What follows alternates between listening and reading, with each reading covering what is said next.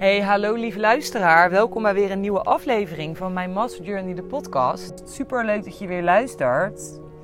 Dit keer deel ik met jou een belangrijke levensles. Een levensles waar ik me bewust van werd tijdens een wandeling in de Ardèche. Een levensles die gaat over de tijdelijkheid van het leven. En waarom je vooral niet moet wachten met het volgen van je hart. Je leeft nu. Een levensles waarin verhalen worden gedeeld van mensen die er nu niet meer zijn. Zoals onder andere het verhaal over mijn opa. Verder deel ik met jou in deze aflevering een korte introductie van een mooie oefening. Een oefening die jou kan helpen bewuster te worden van datgene waar jij diep van binnen nog naar verlangt. Een oefening die jou wellicht kan doen beseffen dat ook jij op een dag eens terugkijkt op jouw leven. Welk verhaal vertel jij dan? Kortom, een inspirerende aflevering met stof tot nadenken. Heel veel luisterplezier.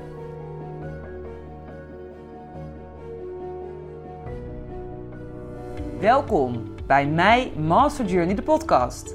Mijn naam is Masha en ik heb vorig jaar besloten het roer radicaal om te gooien en het leven te gaan leiden wat ik echt wil leven. Ik heb mijn baan opgezegd, mijn huis verkocht en reis nu onder andere de wereld over. Deze podcast is voor jou als je ook klaar bent met dat wat hoort, je gevangen voelt in een gouden kooi waarin je continu dezelfde rondjes vliegt, regelmatig het is dit het nou gevoel ervaart en op zoek bent naar een flinke dosis inspiratie en motivatie om je hart te gaan volgen, je dromen na te gaan jagen en jouw fucking allermooiste leven te gaan leiden. Ja, goedemorgen allemaal. In ieder geval hier goedemorgen. Welkom bij weer een nieuwe aflevering van mijn Master Journey, de podcast. Ik loop nu uh, in een bos in Frankrijk. Ik ben in de Ardèche. Het is hier behoorlijk fris met 4 graden, maar lekker warm aangekleed. En ja, de bomen zijn helemaal geel en oranje en de bladeren vallen eraf. Ja, echt een herfsttafereeltje. En uh, terwijl ik hier wandel, dacht ik terug aan een gesprek wat ik met mijn moeder had van de week. Ik had mijn moeder aan de telefoon. Ik reed weg uit Spanje. En ik voelde me zo intens gelukkig met, uh, ja, met, met het hele camperleven. En gewoon heel de manier waarop ik nu leef. De vrijheid die ik heb. Ja, het, het zijn in de natuur, de veranderingen continu maar. Dus weet je wel, ik was natuurlijk wel een paar maanden op Ibiza. Maar ik was het op een gegeven moment ook wel zat. En nu denk ik echt elke keer weer van, holy shit, ik kom weer op een nieuwe plek. En dat is weer anders en uh, nieuw. En ik krijg daar dus heel veel energie van. Dus daar hadden we het eigenlijk zo over. Van, nou, dat ik echt wel iemand ben van verandering. Ook altijd al gehad.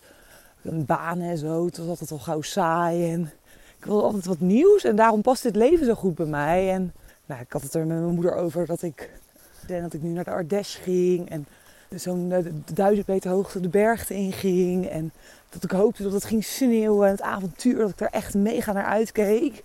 En toen zei ze, goh, van wie heb jij dat nou? Je hebt dat zo niet van mij. En mijn moeder, die houdt wel van reizen hoor, maar ja, dat niet, niet zoals ik. Dat heet, dat heet totaal niet. Ze is gewoon lekker liefst thuis. Ja, zegt ze, ik weet het. Jij hebt dat van mijn vader, dus van mijn opa. Ze zegt, opa was ook eigenlijk altijd bezig met um, reizen, weggaan. Mijn opa had altijd eigenlijk de wens en de droom om, als hij met pensioen was, een huisje te kopen in Portugal en daarheen te gaan. En ja, mijn oma hield niet zo van reizen. Zij was het liefst gewoon thuis aan het koken. Mijn oma was dol op koken. Ze zat te koken en te bakken en taarten en lekkere dingen. En zij vond het eigenlijk al prima thuis. En zij vond het ook helemaal goed als opa een keer een weekendje naar Groningen of Maastricht ging. Hij wilde altijd dingen zien en, en reizen. En oma had dat dus niet. En hij heeft eigenlijk altijd gedacht van als ik dan eenmaal met pensioen ben, dan ga ik reizen en dan uh, koop ik een huis in het buitenland en dan, dan ga ik leven. Nou, je zal het wel raden, mijn opa is ergens in de 60 overleden en heeft dat dus nooit meer gehaald. Mijn moeder vertelde me dat op zijn sterfbed, hij kreeg kanker, dat ze er ook nog wel een gesprek over hadden, dat hij zei van ik heb een heel mooi leven gehad. En dat mijn moeder zei, ja, ik voelde ergens dat hij er ook een gemis had gehad. Omdat hij toch wel een hoop offers had gebracht. Want wat hij eigenlijk echt wilde was reizen. Weet je, net zoals ik. En ik vond het dus eigenlijk wel heel mooi dat ik, dat ik in ieder geval wel zelf nu mijn hart volg en niet wacht op mijn pensioen. En dat is eigenlijk iets wat heel veel mensen doen. Ik sprak op, op de boot van Barcelona, of naar Barcelona, van Ibiza naar Barcelona. Sprak ik een oudere vrouw en eh, ze kwam naar me toe. Ze had mij zien rijden met camper en ze vroeg van, joh, zoals Nederland. Joh, kom jij, ben jij nou helemaal alleen? En uh, goh, en waar kom je dan vandaan? En hoe lang ben je geweest op Ibiza? Nou ja, praat je pot, je kent het wel. Dus ik vertelde mijn verhaal. Wow, zegt ze, ja. En ik naar Thailand ging bijna. Wow, zegt ze, ja, wel heel tof. Ja, als ik met pensioen ga, wil ik echt een maand of zes weken naar Thailand en een mooie rondreis maken. Het staat echt hoog op mijn lijstje. En toen stelde ik haar ook de vraag van, ja, maar waarom wacht je tot je pensioen? Weet je, wie zegt dat je überhaupt je pensioen haalt? En waarom gaan wij pas leven op het moment dat we met pensioen gaan? En ook toen ik besloot de keuze te maken die ik gemaakt heb, dus mijn huis te verkopen en mijn baan op te zeggen en dit te gaan doen, waren er zoveel mensen die zoiets hadden van, ja, maar ja, en wat dan later als je oud bent en moet je niet eerst gewoon een leven opbouwen? En ik snap dat, want dat is een beetje hoe je het leert van jongs af aan. Maar waarom zou je wachten tot je pensioen? Wie zegt dat je je pensioen haalt? We leven in een tijd waarin we online kunnen werken, waarin zoveel mogelijkheden zijn om alsnog een inkomen te creëren. En te gaan reizen en nou ja, in ieder geval je hart te volgen, welke kant dat dan ook is. Maar wie zegt je dat je, op, dat je A je pensioen haalt, B dat je nog fit bent in die tijd. Ik ben 36, ik ben super fit. Alles wat ik nu meemaak, maak ik zo bewust mee. Ik groei zo erg in deze reis. Ik ben nu sinds maart weg.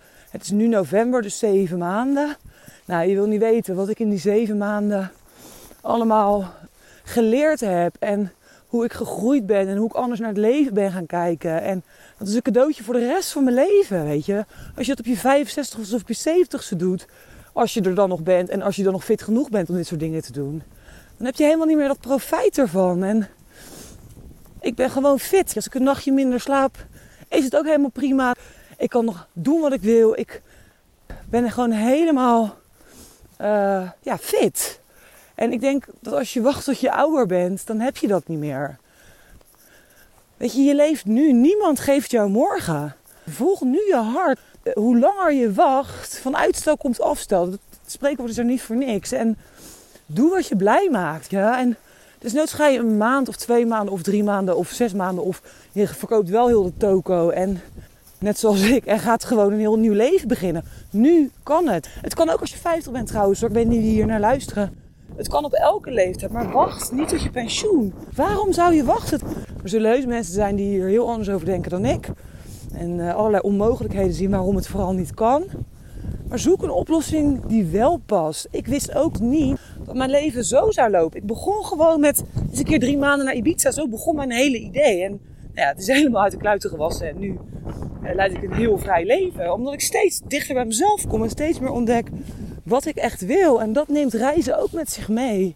Het alleen zijn, het buiten zijn, het, het de veranderingen continu. En weet je, als je, je, je kan niet controleren hoe je leven loopt. Weet je, dat is ook zo'n besef wat ik nu heb. En uh, we proberen heel erg te controleren, en dingen te plannen en te doen. Maar ik weet helemaal niet hoe morgen eruit ziet, hoe over een maand eruit ziet, of over een half jaar eruit ziet. En ik geef het leven ook de ruimte om dat te laten ontstaan. En weet je, je leeft nu. Volg nu je hart. En je ziet al waar, waar het je allemaal brengt. Ik bedacht me net ook toen ik hier liep van... Holy shit, stel nou hè, dat ik mijn huis heb verkocht. En uh, nou, het wordt allemaal helemaal niks. En uh, mijn bedrijf loopt niet. En uh, nou ja, ik moet over een jaar terug. Of over twee jaar, met mijn geld op is. Hé, hey, dan heb ik toch de fucking mooiste ervaring van mijn leven gehad. Het is toch sowieso een winst. Sowieso. Ik, ik zou voor geen goud willen missen. Alles, elke seconde die ik nu meemaak, ik zou het voor geen goud willen missen. Echt niet. Dan later maar. Weet ik veel wat ik dan ga doen voor werk. Het komt wel goed. Het komt namelijk altijd goed. En dat vertrouwen mag je echt hebben. En weet je, nogmaals, welke wens of droom je ook hebt, wacht er niet mee tot je pensioen. Zoals mijn opa was, zijn er heel veel mensen.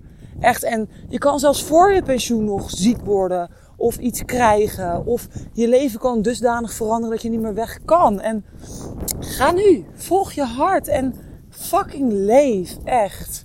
En bedenk eens bij jezelf, wat, wat zou ik graag willen? Weet je, wat ook een mooie opdracht trouwens is, een mooie, wat mij ook heel erg heeft geholpen, is uh, bij NLP kregen we deze oefening. En dat was een oefening waarin je, je zeg maar, moest verplaatsen in jezelf als 80-jarige.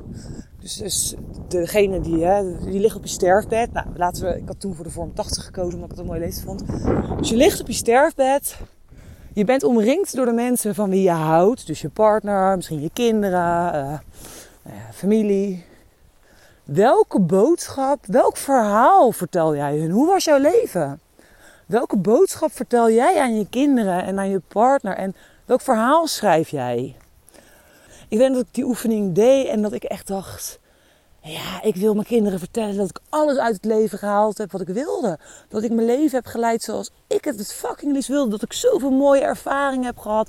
Dat ik op alle mooie plekken in de wereld ben geweest. Dat ik geleefd heb. Dat ik me nooit tegen heb laten houden door iets. Dat ik gewoon mijn hart heb gevolgd. Dat ik de wereld heb gezien. Dat ik zoveel culturen heb gezien. Dat ik zoveel dingen ervaren heb. En volgens mij heb ik dat toen ook geschreven. Van mijn boodschap is leef. Weet je wel, dat is de boodschap aan mijn kinderen en kleinkinderen. Leef je fucking leven. En misschien is het mooi om bij jezelf eens na te gaan. Van welke boodschap, welk verhaal vertel jij op je sterfbed? Hoe zag jouw leven eruit? En leid jij nu het leven van diegene die die boodschap vertelt op zijn of haar sterfbed? Ik denk dat het een hele mooie oefening is om voor jezelf eens te doen op het moment dat je daar tijd en ruimte voor hebt of voor maakt. Het is voor mij heel waardevol geweest. En oeh, dat was een beetje een slecht einde. Ik uh, liep in de wind, zoals je waarschijnlijk al kon horen. En het laatste stuk was echt niet meer te verstaan. Dus ik doe hem even over.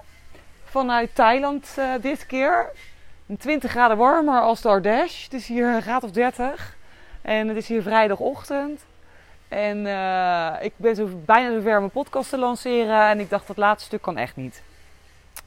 Want uh, ja, dat is gewoon zonde. Dus nou ja, even terug. Um, het is voor deze oefening uh, handig om je ogen te sluiten. En je echt te verplaatsen in die persoon die jij bent. Op 80-jarige leeftijd, wanneer jij op je sterfbed ligt. En dat je echt voor je ziet dat die mensen om je heen zitten. En ik ga hier de komende weken nog wel een keer een visualisatie voor opnemen. En die zal ik ook wel delen via mijn podcast en uh, via mijn website. Maar dat komt TCT wel. Ja, en wat nog wel een mooi boek is ter aanvulling op deze aflevering, is het boek uh, van Bonnie Ware. Dat boek heet Als ik het leven over mocht doen. En dat boek gaat over, uh, is geschreven door een vrouw die palliatief verpleegkundige was. En die in dit boek eigenlijk de gesprekken vertelt met een aantal mensen die zij sprak op hun sterfbed. En uit alle gesprekken die zij heeft gehad met die mensen, heeft zij vijf uh, meest voorkomende redenen van spijt uh, uh, omschreven. Dus in het boek staan de vijf meest voorkomende redenen van spijt. De vijf belangrijkste levenslessen die eigenlijk gedeeld werden door die mensen op het moment dat ze op hun sterfbed lagen. En deze Vijf redenen van spijt gingen altijd over de dingen die ze niet hadden gedaan in hun leven. Deze mensen hadden spijt dat ze zo bezig waren geweest met het leiden van het leven van anderen. Deze mensen hadden spijt dat ze zoveel met hun werk waren bezig geweest. Deze mensen hadden spijt dat ze zichzelf niet gelukkiger hadden gemaakt. Deze mensen hadden spijt dat ze minder tijd met hun vrienden hadden doorgebracht. Deze mensen hadden spijt dat ze minder dat ze niet open, niet altijd open durfden te zijn over hun gevoelens, omdat ze bang waren voor de reactie van anderen. Maar deze mensen hadden vooral spijt, nummer 1, dat zij niet de moed hadden gehad het leven te leiden zoals ze dat zelf het liefst hadden willen leiden. Ze hadden spijt dat ze hun hart niet hadden gevolgd en hun dromen niet hadden nagejaagd. Dat ze niet trouw waren geweest aan hun eigen wensen en dromen. En ik denk dat dat een hele mooie levensles is van deze mensen die op hun sterfbed liggen. En dat het heel mooi is om daar eens voor jezelf over na te denken. Van, ja, welke dromen en verlangen stel jij nu uit? Welke, wat wil jij heel graag? En heb jij nu nog in je hoofd wat je later pas gaat doen om dat voor anderen, angsten voor de mening van anderen, angst dat iemand er wat van vindt, het verhaal dat je niet goed genoeg bent als je dat doet, het verhaal dat je faalt, de angst dat, nou ja, whatever it may be. Op, in welke opzicht laat jij je nu nog beperken in het volgen van je hart? En uh, nou ja, misschien kun je daar voor jezelf eens over nadenken. Zij schrijft ook een heel mooi verhaal over Grace. Grace is een vrouw bij wie zij uh, op haar sterfbed komt. En uh, Grace kwam uit een heel slecht huwelijk. Grace was getrouwd met een man. Grace was 80 op het moment dat ze bij haar kwam. En Grace had een heel slecht huwelijk gehad. En uh, droomde er eigenlijk altijd al van om bij die man weg te gaan. Maar nou goed, had allerlei redenen waarom ze dat vooral niet kon. En keek er eigenlijk altijd al naar uit op het moment dat, dat ze, als ze uit elkaar zouden gaan of ze zouden komen te overlijden, dan zouden ze haar hart volgen en reizen en wat van de wereld zien. En uh, dan de vrijheid die ze dan zou ervaren, daar droomde ze van. Nou, haar man overleed en zij was nog relatief fit in eerste instantie. Ze was iets van 80. En, uh, maar vlak daarna, dus vlak nadat hij overleed, werd, bij haar, werd ze ziek, voelde ze zich niet lekker en werd er bij haar een, een longziekte geconstateerd die ze had overgehouden aan zijn rookverslaving. Daarna is het heel snel gegaan. En Grace, de schrijfster, kwam bij haar en Grace was woedend op zichzelf. Woedend dat ze nooit het lef had gehad om bij de man weg te gaan. Woedend dat ze haar hart niet had gevolgd. Woedend dat ze zo bezig was geweest met wat anderen van haar hadden gevonden. Als ze bij haar man weg was gegaan. Als, wat hadden de kinderen van haar gevonden? Wat, had, hè, wat, wat vinden mensen daarvan? Want je moet toch zo lang mogelijk bij elkaar blijven. Al die overtuigingen. Nou ja, goed, je kent ze wel, waarschijnlijk.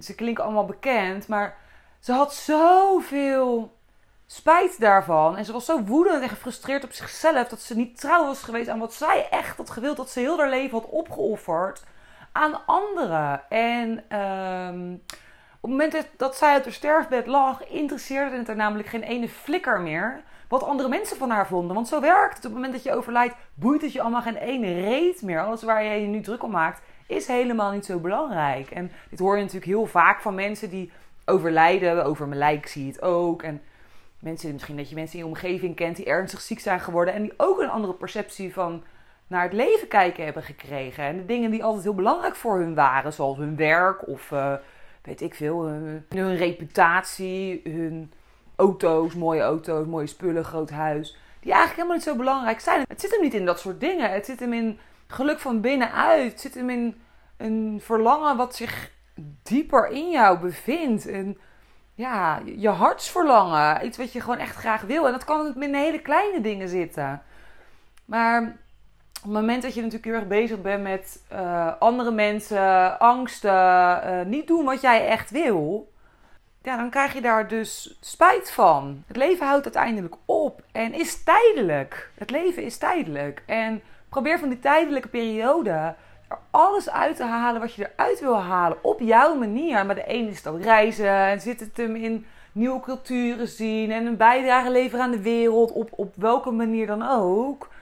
En bij de ander is het uh, misschien wisselen van job, een ander huwelijk, een relatie waarin je gelukkiger bent. Uh, nou ja, er zijn duizenden manieren, duizenden dingen die je misschien nog heel erg graag wil doen nu.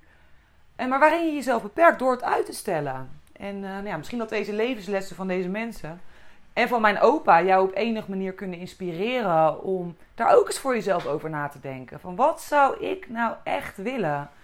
Als ik weet dat ik nog maar een jaar te leven heb, wat zou ik dan doen nu? En wat zou, waar zou ik onmiddellijk mee stoppen? Dus nou ja, een mooie opdracht om eens over na te denken, denk ik. En uh, uh, ook de, de visualisatie van het liggen op je sterfbed. Nogmaals, ik zal hem binnenkort opnemen. Als er hier, het wordt hier nu heel hard gesnoeid. Dus ik kan het nu even niet doen. Maar ik zal hem binnenkort opnemen en zal ik hem delen of via podcast of via mijn, via mijn social media. Dus my.master.journey. Of via mijn website die nu gebouwd wordt. Ik laat het nog wel even weten. Ik kan me altijd een DM sturen dat ik hem in ieder geval toemail. En uh, nou, ik hoor je heel graag bij de volgende aflevering weer. Yes, dit was hem dan weer voor vandaag. Super leuk dat je luisterde. Wist jij dat je je kan abonneren op deze podcast via de Spotify of Apple Podcast app? Wanneer je dat doet, krijg je automatisch een melding wanneer ik een nieuwe aflevering publiceer. En zie je alle afleveringen overzichtelijk onder elkaar weergegeven. Super handig! Verder kun je in deze app een review achterlaten met bijvoorbeeld 5 sterren. Dit helpt mij om meer mensen te bereiken met mijn podcast.